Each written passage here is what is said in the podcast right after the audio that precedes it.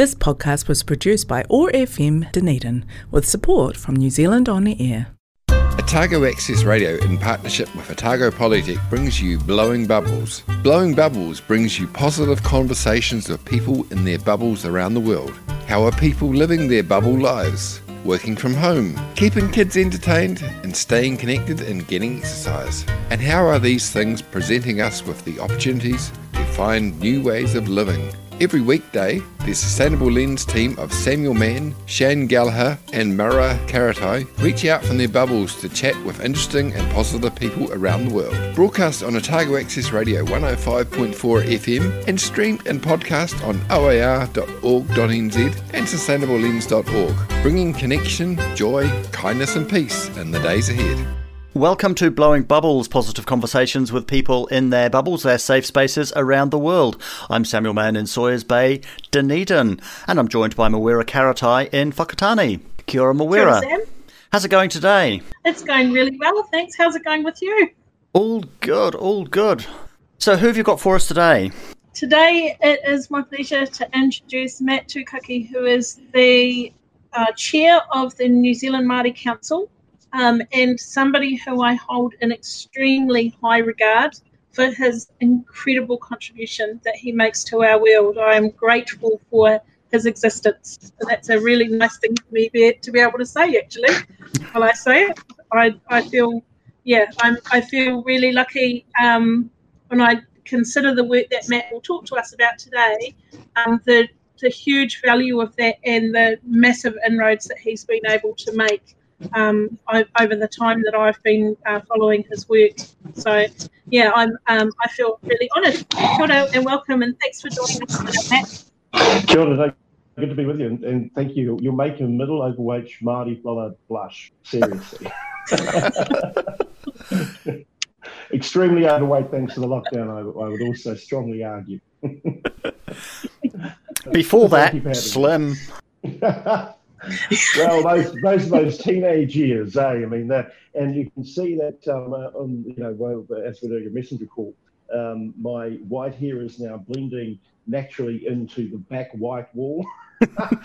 because it's one, if it's one thing that lockdown has taught me, it is make sure you get your Grecian 2000 um, hair dye from the pack and say before it flies off the shelves during your crisis. So, where are you? So I um, I'm at home in Auckland. Uh, we live in in Tamaki, um, but uh, as many people um, know, I think they know, um, I, I would otherwise be commuting um, between Sydney and, and Auckland every week. So like I, I, mentioned before, you know, some people get a car to work or a, or a bus or a train. I, I get a plane. Uh, so I would normally divide my time three days in Australia and four days in, in New Zealand. Um, and that um, was a well-oiled machine. Um, it, it, was a perfect thing. So tomorrow morning, as an example, I would have been at the airport um, in Auckland by say let's let's say about five in the morning. Um, NZ 101 would carry me off to Sydney um, for the 7 a.m. flight, and I would be in my office by about 8.45 in the morning at the latest because of the time zone difference. And so it was a well-oiled machine. Uh, now I, um, uh, being based in one place or one location, I've had to get familiar with using all this technology stuff, the whole Zoomy thing, and and um, and, stuff like that. And even just setting up the the, um, the the home office, it's kind of like resembles behind me the um, the front of the Starship Enterprise, all the fancy buttons and panels and things uh, you've, you've got to you've got to do. But the, the other thing too is because I um, I manage uh, a lot of different hats. Um, you know, obviously the hats that people know me for in New Zealand, but in Australia, um, we have a national mentoring work, um, network for Aboriginal men. Uh, we also run employment programs for Indigenous people as well. Uh, and then, in, um, of course, I, um, as my day swings through the afternoon, um, I, uh, I, have connecting calls with my teams in, in Canada and also in in Europe. So, well, people see me as, as the face of the New Zealand Māori Council, which I'm really happy to do. Um, of course, that's not the day job, as many people say. Um, and and so I've got probably about 30 odd tasks during, during my average day that I have to manage. But the positive thing is, um, it's become a lot easier. Um, even though I, I, I, hate technology, but the, you know, I, am one of those guys that collect stamps. I'm a stamp collector. There you go. You probably haven't met a met a stamp collector um, like me before, um, and so you know, I I really enjoy writing letters and sending letters off. My goodness, um, emails and uh, and um, and Facebook messages and texts and things like that. Um, apparently, I, I, must get used to a lot more because I think um, I think our, our, world has changed for good. You know, mind you, it now takes about what a year to receive a letter that you post from Auckland um, to your home address in Auckland, at the New Zealand Post. Uh, you know, so, so there you go. I'm based in, and in a roundabout way, that's a long way of ask, answering the question. I'm, I'm based in Auckland. I come from an island off the coast of Mount Maunganui called Matakana Island. Um, I like to say the last bastion and sovereign nation in the uh, in the country. Um, I know my whānau love it when I say that on here. Uh, and um, but grew up in in, uh, in Upper Hutt um, at the back of um, Akatarawa, um, which is towards the Rimutaka Range. Uh, so there you go. That's that's where I'm from. What did you want to be when you grew up? Oh gosh, um, I wanted to be a pharmacist. I wanted to be a chemist. Um, now I'm not going to say why I wanted to be a pharmacist or a chemist because because let's, let's admit it's probably a bit naughty now. But um, but that's what I wanted to be. But I, I was never academically inclined though. Um, I um, I was more into let's just say pursuits of entrepreneurial means. Uh, and um, and I didn't even finish school. I, I didn't even get still see English for crying out loud. Um, and if you had said to me, you know, years later that I'd end up being the the global head of Drake, you know, the, the world's biggest employment company, or spending four years as Australia's representative at the UN, or whatever it is, even Māori council things, I would have said you got rocks in your head, you fellas. Um, but um, that's that entrepreneurial beat, uh, that storytelling technique that a lot of Māori had, but they don't necessarily apply it the way I chose to apply it. So you know, I wanted to be a pharmacist or a chemist, and then I just fell through. Um, oh, actually, no, that's not a lie. That, that, that's a lie. I, I didn't fall through. Um, I I basically seized opportunities as they presented, um, or alternatively, I just made up the opportunities myself. I mean, hell, why not, right? Let's take the let's seize the opportunity then to play your first music selection. Which one should we have first? Oh, Parihaka um, by um, by uh, um, uh, the Finn Boys is just my ultimate favourite song. Um, and for me, it, it, has been for, since I was a um, since, since, it was first played on the air. Uh, it, it, resembles to me the struggle of Māori um, to be truly not not dependent but independent, and, gives us that rich history where Parihaka came from. so I uh, Parihaka, let's go for that one.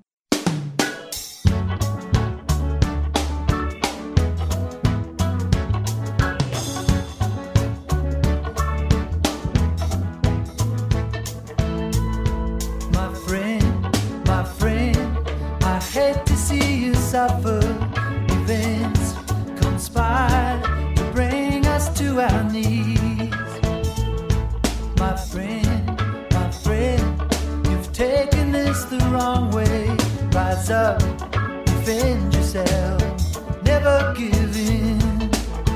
Look to the sky, the spirit of the endless time.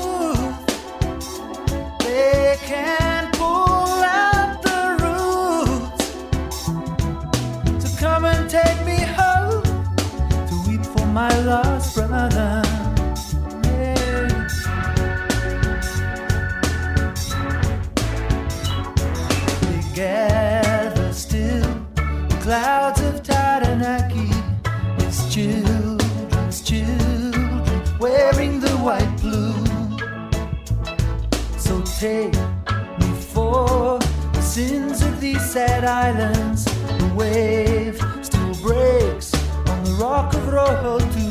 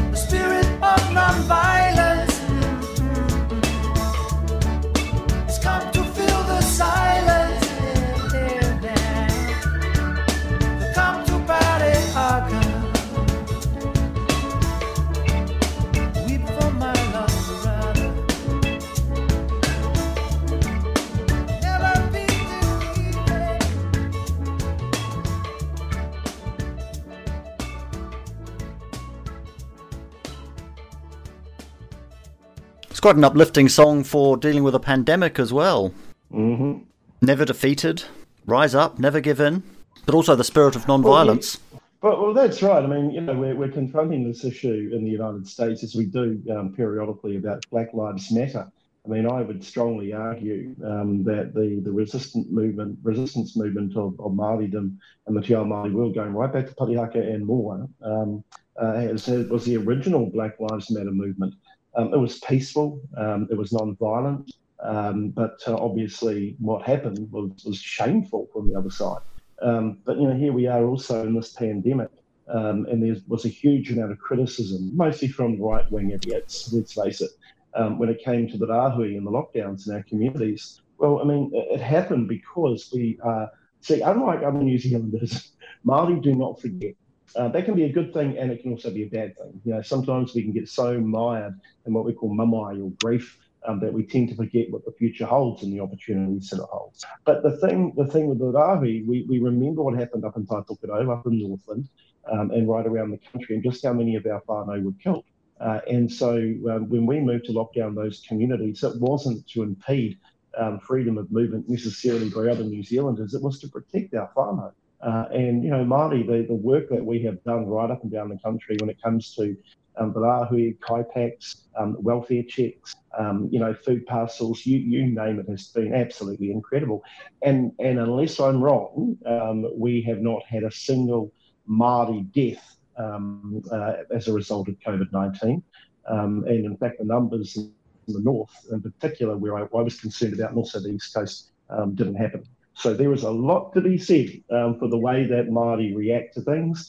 And it wasn't just providing support, obviously, just to Māori, it was um, providing support to non Māori right across the community as well. I mean, um, it's just been an incredible experience. And I'm lucky because I've, I've got to see all of these things happen, um, you know, firsthand and, and eyes open. My own um, people from Matakana Island, um, uh, of course, mind you, they rang me. I got a phone call from from somebody. He said to me, "Bro, bro, um, I- I've got a business plan." I said, "What's that, bro? What's that?"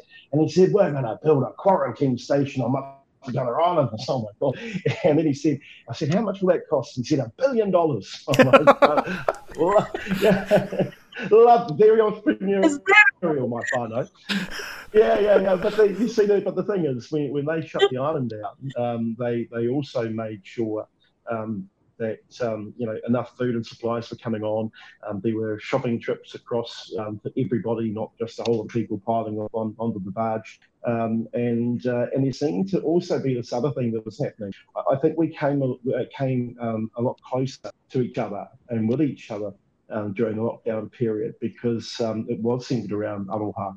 Uh, so that's a positive as well. There was um that was a thing I've been thinking I've reflected on that a lot lately. It seemed that this worked, the lockdown worked because we stopped thinking about ourselves and we started thinking about everybody else. So this Mm. just wasn't about protecting yourself. This was about keeping everyone around you safe.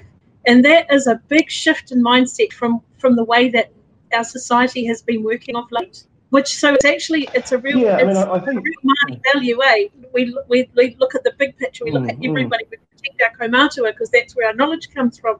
We we protect our tamariki because they're the future.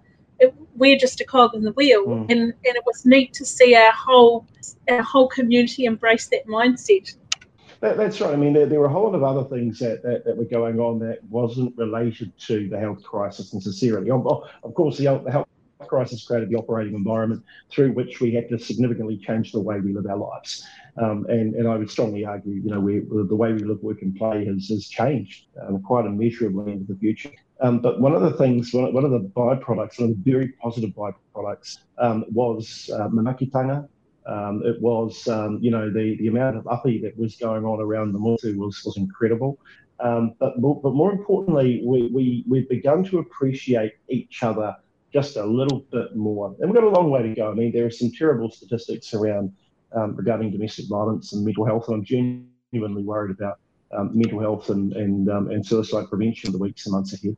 Uh, but, um, you know, one of the things that I've noticed is we, we pick up the phone a lot more to each other. Um, uh, being apart has drawn us closer together, ironically enough. Um, and, and even me, you know, we, Friday afternoons, um, I, I would be in Sydney, for example, um, every couple of weeks on a Friday afternoon.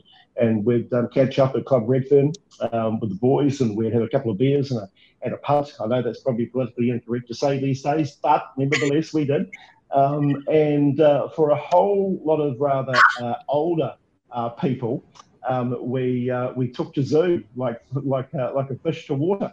And here we were. We'd set up our little karaoke machine. I put the big uh, the races on the TV, uh, and here we were in each other's bubbles by by uh, you know through technology.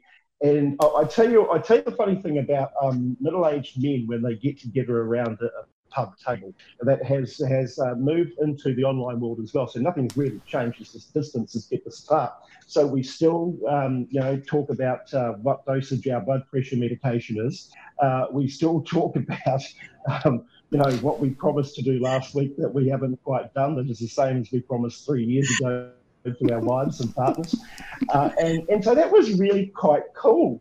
Um, and the other thing that, that I uh, that I learned because I love to control the buttons when it comes to the music they all had to listen to my music and they couldn't stop. Uh, so you know, all my all my seventies hits, a couple of Bette Midlers were belted out, and and, uh, and, and all the rest of it.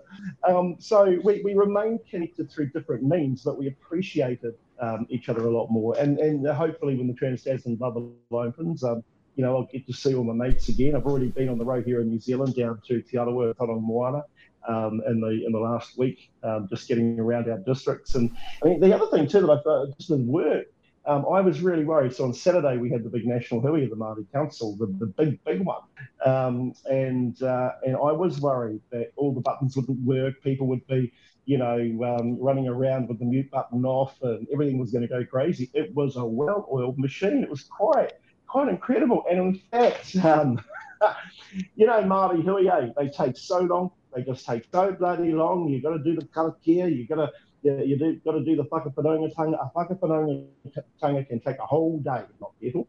Um, but my goodness, we started at nine nine uh, sorry nine o'clock in the morning. We were finished on time at four o'clock, and I'm thinking, wow, we should we should do that a lot more often. Yeah, yeah. And the other thing, the other thing that I think is really cool is you you, you get to see um, each other's homes. Eh?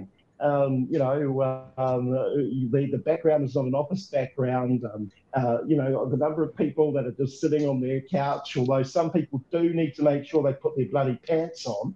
Um, but, you know, you get an insight. It's beautiful insight into people's homes. Um, for example, my uh, my um, cousin Tennille Tukaki down in Rotorua used to hate uh, my kitties on my on my wall. Uh, and she used to rub me up and say, "Oh, you got them from a two dollar shop," which is not too far from the truth. Um, but I use them as my I, I, use them as my papers. My they put my papers in. Anyway, so all of a sudden, um, because she had so she'd seen actually seen my my home office, um, all of a sudden these two beautiful taonga um, that you see on the back I picked up last week. Um, one of them from um, uh, Flakes and Shells made from from Ride, and so you get this this you know this this insight into the way people's lives are. Um, although I did have a book um, out the other day um, uh, to do with Rob Muldoon, and all of a sudden people were accusing me being a, of being a national supporter. What? no, no, I just thought it. I, I, I got it because it was in that cheap bin. Uh, and, and I thought, well, you know, and I, I, remember hearing that he was a, a member, a, a, an honorary member of the Mongrel Mob or the Black Power or whatever it was. So I just bought the book. Anyway, here it is sitting, and here it was sitting innocent, innocently on my desk. And um, all of a sudden, I'm a card carrying member of the National Party, which could not be further from the truth. so I, I consciously now think to myself, oh, make sure that sort of stuff is not on the on the desk or can't be seen and, and things like that. But um, oh, it's been a lot of fun. Liesl Mitchell is a downtown dweller, urban explorer, and conversationalist, observing city life in lockdown. Hi there, everybody. Hope you are having a great old day. Yeah, that's the kind of day I hope you're having. Um, and it's Liesl here, just having a chat with you from my lovely spot in the city, just uh, enjoying the slow changing of seasons as we're coming into winter. And isn't it nice that we're actually able to be free to roam around in the slightly cooler, brisk air and um, enjoy our beautiful city because I think far out we are lucky to live in New Zealand for a start, but aren't we lucky to live in Dunedin? It's such a beautiful spot here. And uh, I think there's been some interesting social media recently, hasn't there, around Dunedin in terms of uh, a little bit of a new uh, slant on the tourism sector and how to attract people to Dunedin. And I know the new slogan has been attracting some interest, controversy, a little bit of conversation and debate around whether we're a, a good plan D or not. and to be honest, weirdly, it's kind of growing on me, which I think all things do, don't they? Once you uh, are exposed to things a little bit, your first reaction might be, oh, that's just terrible. I don't like it at all. And often that's kind of our reaction when we just haven't seen anything for the first, well, we haven't seen something um, and we see it for the first time. And then as we digest it, we uh, start to accept it um, and sometimes even grow to like it. I find that with music actually. I don't know about anyone else, but um, when people sort of say to me, "Oh, what's your favourite genre?" or "Do you really like a particular kind of music?" I'm a bit reluctant to have a favourite, I guess. But actually, I find it really hard to not like music. So I find if I don't like something, it's usually just because I've never heard it before, and if I uh, listen to it a few times, I start to get familiar with it, and so it makes me wonder do we really like something because we're moved by it? And I think in some cases, yes, that is why we like it. But I think a lot of the time we just like and dislike based on whether we're comfortable with something or not. So if it's similar to what we know, we like it. If it's different or it disrupts us a little bit or it's not our usual sort of thing that we uh, like to, in the case of music, listen to, um, we have a reaction. We say, oh, that's a bit strange, or that doesn't sound like stuff that I've listened to before. And I think if you sort of take that out a little bit further in terms of our world today, and again, there's some pretty um, interesting news out there at the moment in terms of sort of heightened tensions in countries like um, America. And I think that we need to pay heed to these things. We need to listen because um, we are in no position here in New Zealand to take a moral high ground on racism. I think uh, everybody in every country, but particularly people of um, European descent, need to take a look and think about the way that we view our world because there is privilege that uh, some people live with and take for granted, and just happen to be lucky enough, shall we say, I guess, um, to be born into that position. Um, and those people who are born into the bodies they're born into. Everyone is born into the body that they're born into without really getting any say in that. So, again, it's like I think a lot of the underlying sort of uh, feelings around racism is usually the unknown. It's when it's different from what you know, or uh, somebody looks different from you, or it's not a culture that you're familiar with. And I think, again, the more that we just kind of try to break down some of those sort of barriers to other human beings, because we are all human beings, um, the better. And so that comes from a place of being kind, exposing yourself to difference, thinking about how it might not be as scary as you think it might be. And, you know, as we're coming out of our bubbles and starting to make contact with people again, it's really important that we uh, we maybe grow our bubble knowledge to expand out there to people that maybe we haven't connected with before. And I think the more we can be aware that there's some people in the world that live with incredible discrimination, and some people live with none of those same uh, sort of issues, never have to deal with the, some of the things that um, people of colour in particular have to deal with. So that's my topical thoughts for today. Getting a little bit heavy, but trying to just be aware that we all need to be kind to each other. So we'll continue that message and hope you have a lovely bubble day. So, of all the things you've seen, societal change level things you've seen in the last couple of months, mm. what do you think is going to stick? And perhaps more importantly, what do you hope will stick? Well, I can tell you the headbangers aren't going to well behave. Uh, I mean, my goodness, during the lockdown, the, the, the, lack of noise was wonderful. You could actually hear the birds. Um, so we're in, we're in um, Auckland Central. Um, so you could literally hear the birds still singing. You could hear the tuis and, and all the rest of it. Oh, but then, of course, that came uh, when we got out of level two or into level two, and all of a sudden the headbangers came with their stereos turned up loud in their cars. Um, but um, I, so I think I think that behaviour, we you know, I, I, would have, I would have hoped that we were more respectful um, about people's space and and um, people's feelings. But I, I, think that might be um, a little bit of a challenge with some of these younger people in particular.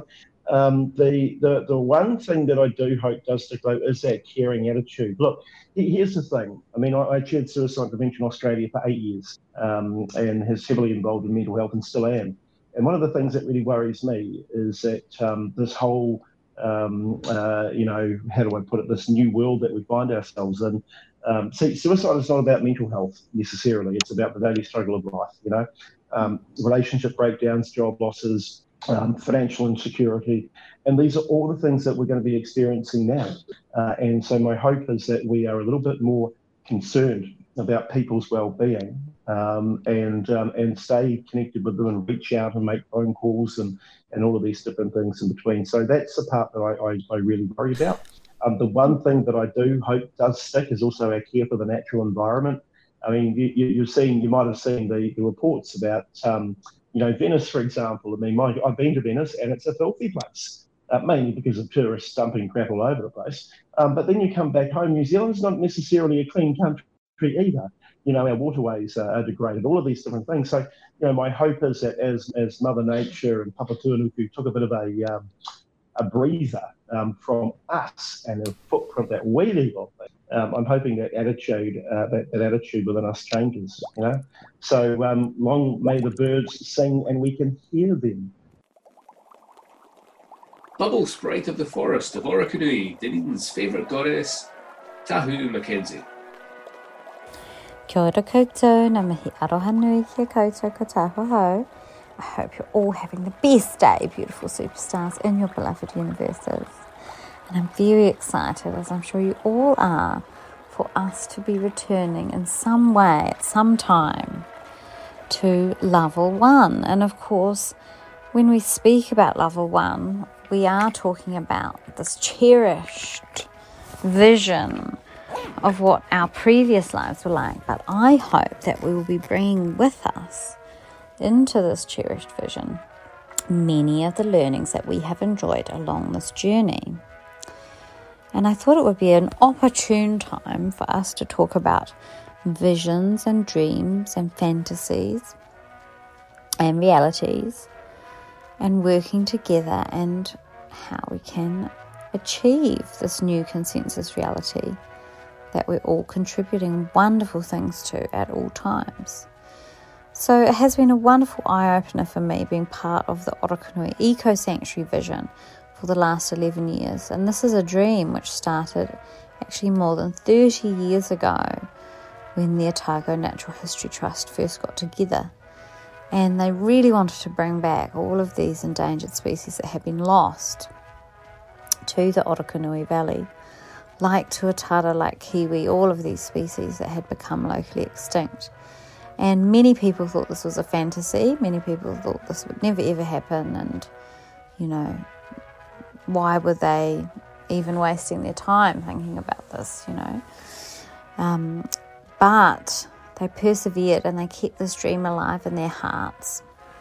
And over time, actually, all these amazing shifts took place, which made it possible for this dream to come true. And some of those were technological shifts, like the excluder fence around Karori Eco Sanctuary, which is now Zealandia, being developed. And this was not a technology that was thought of at the time when the trust first got together. And key players, key people came and got involved who had wonderful skills to make this dream a reality. One of whom was the wonderful late Diane Campbell Hunt, who had a lot of experience with engaging the community and had done this up in Wellington with Karori. She moved down here to do her PhD on eco sanctuaries and she started that whole community consultation process down here. So, if those things hadn't happened, there's no way Orokonui would be the living dream that it is now.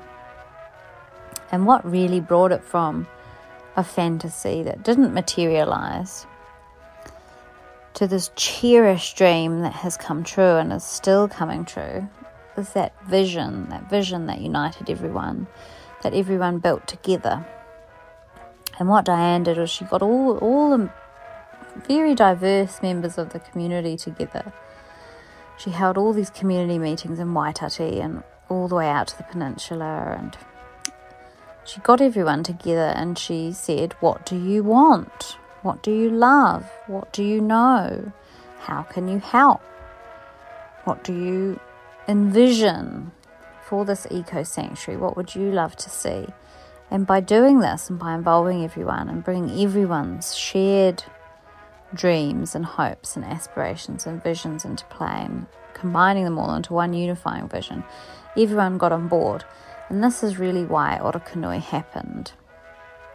And it's really why Orokonui has survived. And I think this is important for us going forward in terms of our new consensus reality. It's very important that we engage with everybody in our community and we say, What do you love? What do you want? What do you feel has been lost that you want to bring back? What do you feel you want to reintroduce from what you have learned over this time in lockdown? It's a very exciting process. And by forming this vision together that unites us, I feel we will be able to make those most cherished dreams that we hold within our heart for our shared future come true. And I know we can do this. Orokonui proves this to me every single day. And I'm so happy that we're back open to the public now and we can inspire ourselves and each other to even greater heights. And I'll look forward to talking to you next time. Thank you so much. Ka kite. Going into this this period, this lockdown, I think we're well positioned in terms of the you, you were talking about looking at wellness and um, well-being we've gone into it with a focus on kindness, well-being is driving our policy at the moment. And we've seen so far, at least, that it seems to be working. That it seems to be you can actually base policy on the notion of kindness. It's not just some flag that we wave. It, it, it seems to work as a as a direction for us. Yeah, look, I, I think I think you're right. Um, but then again, you know, within the stream of government, there has also been that um, that focus on on reducing poverty, particularly childhood poverty, um, and so that, that that degree of kindness in, in government policy has been there for a while now. Um, of course, um, it's going to be amplified by the fact that we're going to see a lot more people in poverty as a result of job losses and the economy slowing and, and, and being in recession, all that sort of thing. Uh, but you know, the the the, the troubling thing is, um, is for a long time we've become less um, uh, inclined to knock on the neighbour's door, even though we may not know them, just to say hello. So, as a country, we've become this victim of the fast-paced nature of life. Uh, you know, get in the car and scream down the highway, toot the horn if somebody's a little bit slow getting off the mark at the red light. Um, you know, pushing your trolley through um, the the aisles of the supermarket like a mad person. You know, all of these different things. We, we've become so focused on the consumer side of life um, that we've forgotten about the human side um, of life. Uh, and I think that's where we, we need to be now. Whether or not that um, that kindness message prevails, uh, um, you know, um, I would I would hope so. What do you think we can learn from how we've responded to this crisis for the mm. the slow burn crisis, crises, climate change, biodiversity collapse, social injustice? Can can we learn from from these responses? Uh, look, I, I, think we can, and it comes through um, better planning. I mean, you know, the, the, problem with the pandemic is you're responding to something in the moment. Um, it, of course, no one can plan for a pandemic and how to respond um, quite like the world has. Uh, you know, even though we've learned some lessons from the Spanish flu, um, from SARS, um, from swine flu, all of these different things. So, so New Zealand has has responded remarkably well. Um, a lot of that probably has to do with the fact that we did go hard and go fast. Um, and we're also an island nation at the same time, so we can shut those borders. Um, unlike the, the debacle that is um, is Europe and, and Russia, for uh, just out of out of uh, as an example. So we, we did we did that really really well. The problem is though um, that we need to make some hard decisions about where we go from here, particularly around our hospital infrastructure. Um, so it's highlighted the fact that we have a significantly overburdened bureaucratic system of health uh, in this country. Uh, and that, that, might also mean that this is the opportunity to get rid of that DHB model um, and uh, move to a single national health service. Now, why that is so important is because, you know, one of the things that has been highlighted so far is while the Ministry of Health provided excellent leadership, we did have problems with DHBs, particularly in Waitakere in, um, in West Auckland. The other thing, too, is when the, the PPE um, equipment um, was uh, was moving down the line. A lot of it was held up at the DHB level before it was distributed out to um, the uh, the actual frontline service providers, whether they be GP clinics or um, or Māori Water Health Services. The other thing that we also noticed in there was the inequity in um, in, in how payments to fund programs um, were being distributed. And I'll give you an example. Uh, so a lot of the programs um, that uh, that you were seeing rolled out, everything from testing centres to goodness knows what, some of that was being cash flowed up front by those providers. Now those providers have tight budgets at the best of times, um, and there is some evidence beginning to emerge now that some of them still haven't been paid. So they're trying to cash flow all of this work, pay for all of this equipment on limited budgets and resources that they currently have uh, including the inequity where we obviously have um, some nurses being paid um, uh, less for doing the same job um, as they would if they were employed directly by the HB. So we have begun a health system that is actually quite outsourced. We've learned how to outsource many things in this country, um, and uh, and I don't think that bodes well. Um, I'm going to be accepting the role as the chairman of the um, of the health monitoring group. Um, so we can have a look at all of the different things um, that have been going on during COVID-19 so we can plan for the future. Um, the other thing is, um, uh, we, you know, our system of aged care, um, that highlighted a whole lot of different challenges. Also, our people were living with a disability, both intellectual and physical, uh, and, um, and, and that plays hard on the mind as to whether or not we've got a system fit for purpose. Now, all of that just means opportunity right?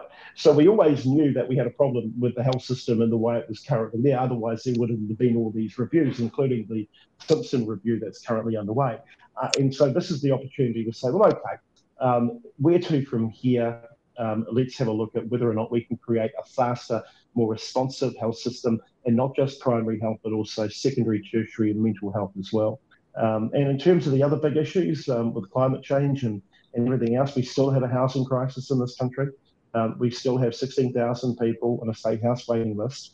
Uh, we still have entrenched poverty that will be amplified given what's going on. Um, we still have, uh, amongst Māori as well, the largest suicide rate per head of population in the Western world. Uh, and um, and obviously we still have high rates of domestic violence and so on and so forth. So you know, if, if one was to look positively at the future, how do we do all this now in an operating environment that has has fundamentally changed? And the prime minister has said it herself, uh, or I think she's used these words to this effect. Um, you know, let's be bold and, and, be brave. Well, actually, let's be bolder and let's be braver um, in addressing some of these these massive disparities out there. And we're a very rich country.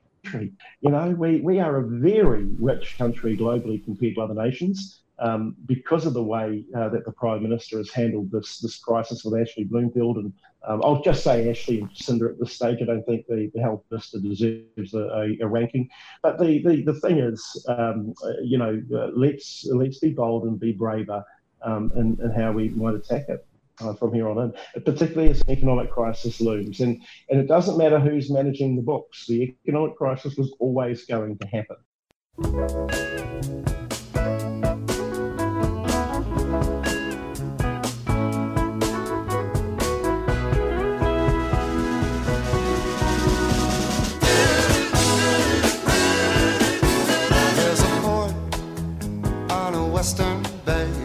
Serves a hundred ships a day.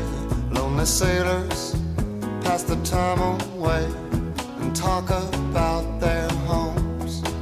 And there's a girl in this harbor town, and she works laying whiskey down. They say, Brandy, fetch another round. She serves them whiskey and wine. The sailors say, Brandy, you're a fine girl.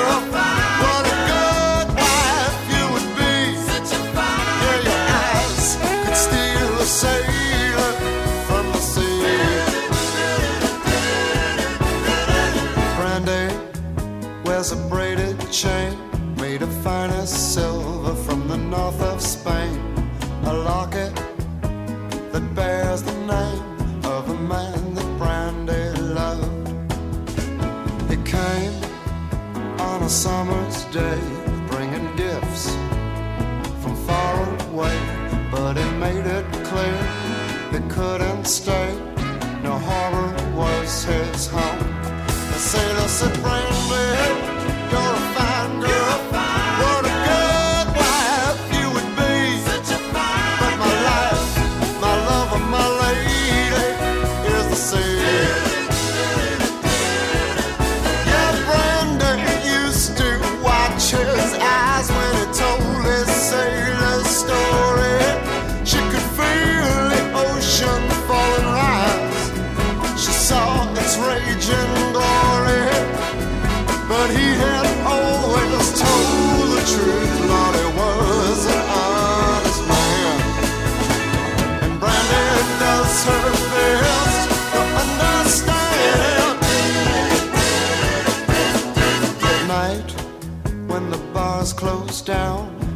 Brandy walks through a silent town and loves a man who's not around. She still can hear him say, she hears him say, Brandy, you're a fine girl.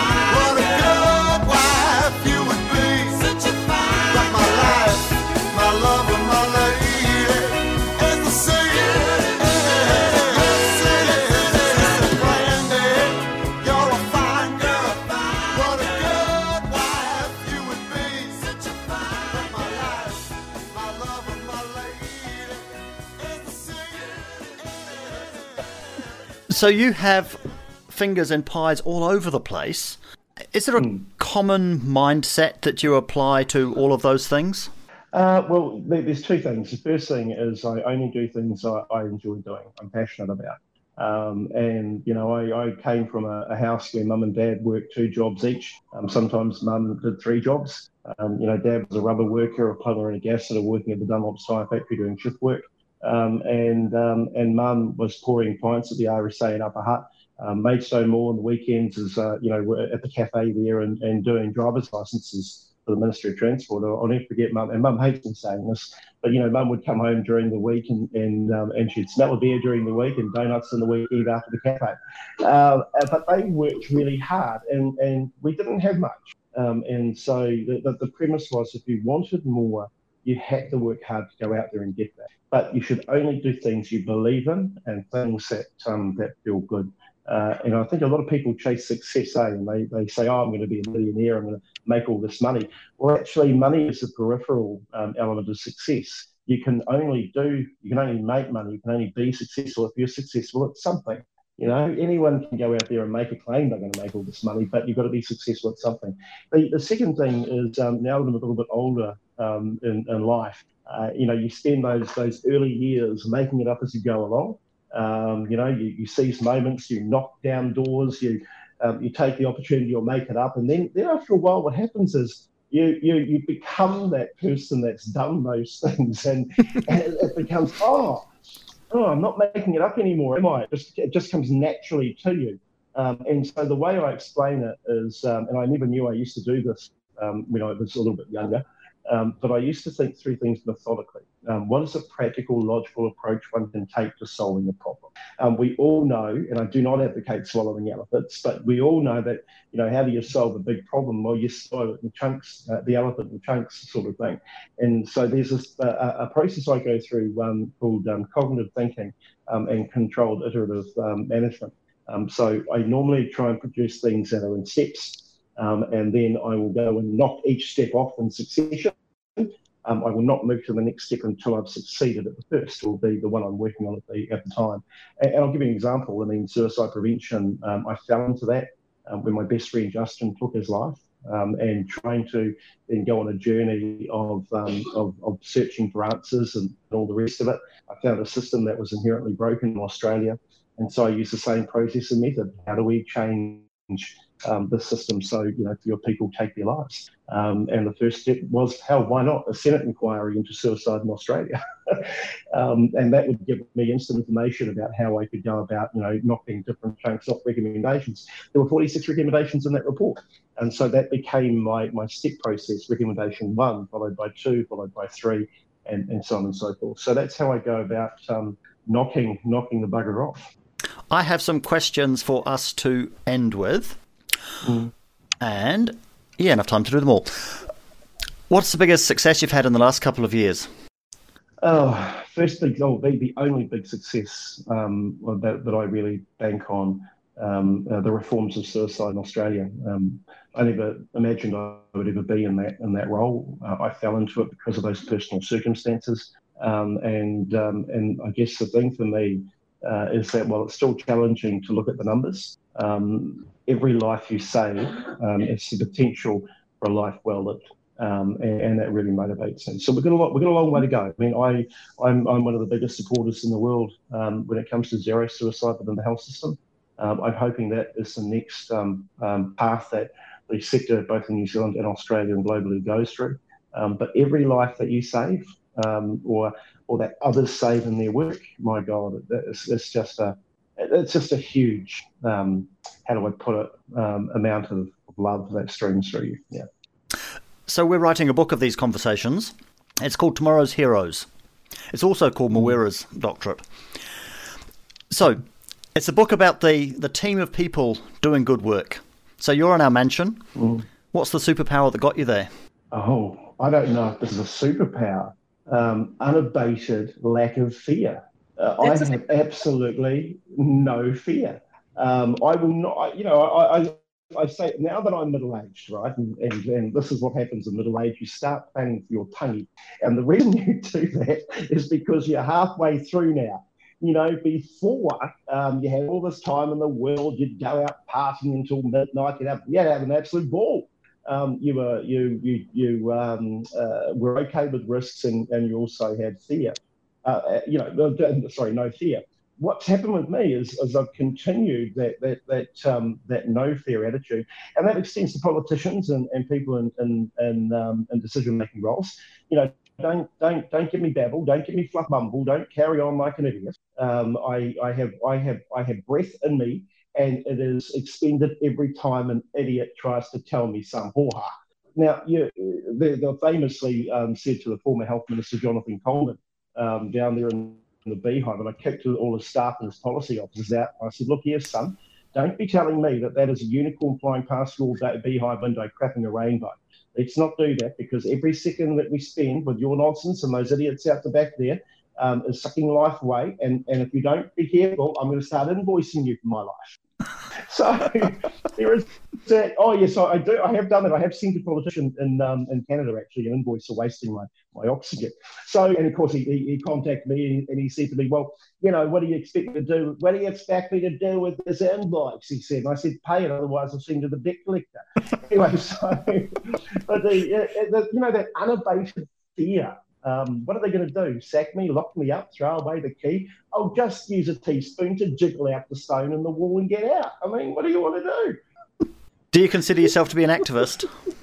Oh, yes, I hope so. I hope other people might see me as an activist. I'd love to have that title, um, but I don't compare we do. with people. I don't compare with people called, you know, like Lee Picker Evans or, you know, all of those amazing, particularly Marty Wahine that, that have done so so well over the years. Um, activist, I would hope so. I'd really enjoy. I'm going to get a business card with that that, that, that title of activist. See what happens. Um, uh, but I, I probably um, I'd also like to to reflect on being a humanist, though. You know, it's a it's a um, long forgotten title that we should all aspire to.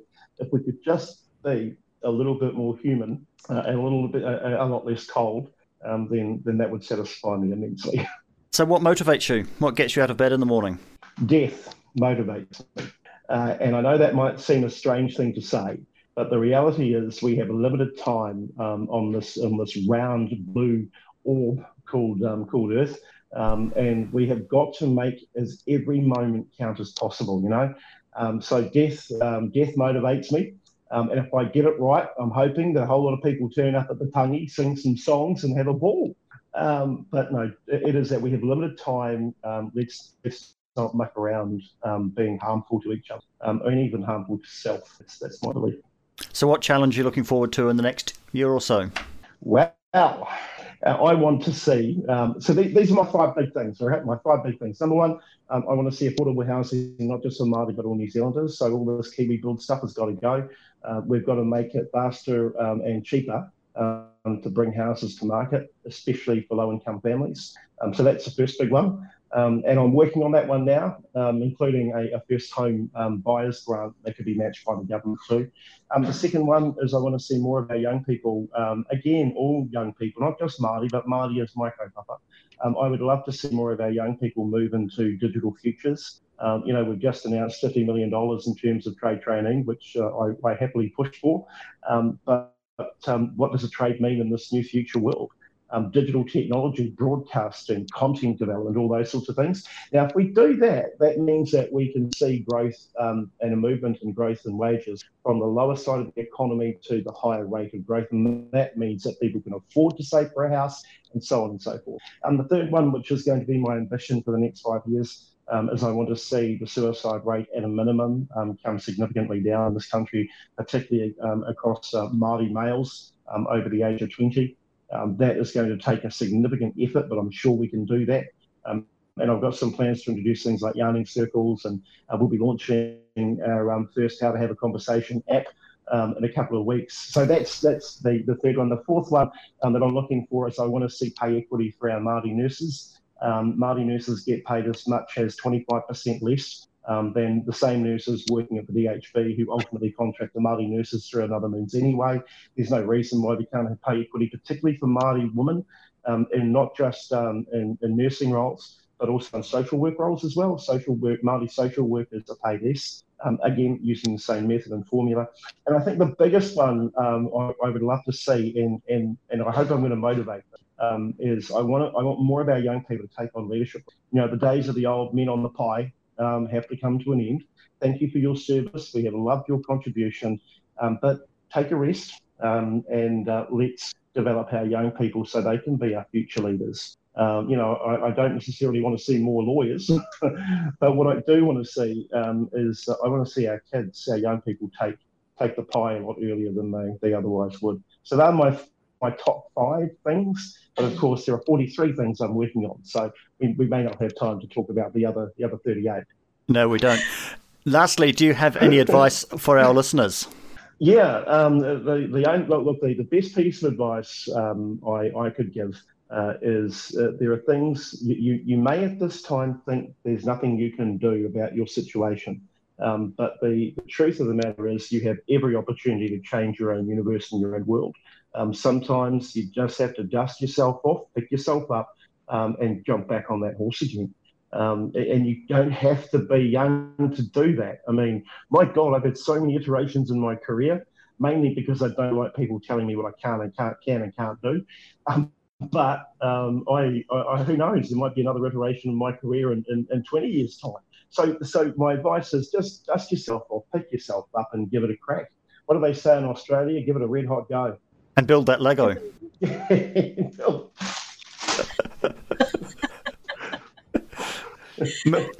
Mawera, any closing thoughts? No, I think that Matt nailed it. Really, I can't add to that. That was brilliant, perfect. Thank you. You've been listening to Blowing Bubbles, positive conversations with people in their safe spaces, their bubbles around the world. Brought to you by the Sustainable Lens team, which is brought to you by Otago Polytechnic. We're broadcast on Otago Access Radio every weekday afternoon at 3 and podcast on oar.org.nz. You can find us in all the poddy sorts of places. We've had contributions from Tahu McKenzie and Liesl Mitchell. I'm Samuel Mann in Sawyers Bay, Dunedin, with Mawera Karetai in Takatani and Matt Tukaki in Auckland. We hope you enjoyed the show. This podcast was produced by OAR FM Dunedin with support from New Zealand On the Air.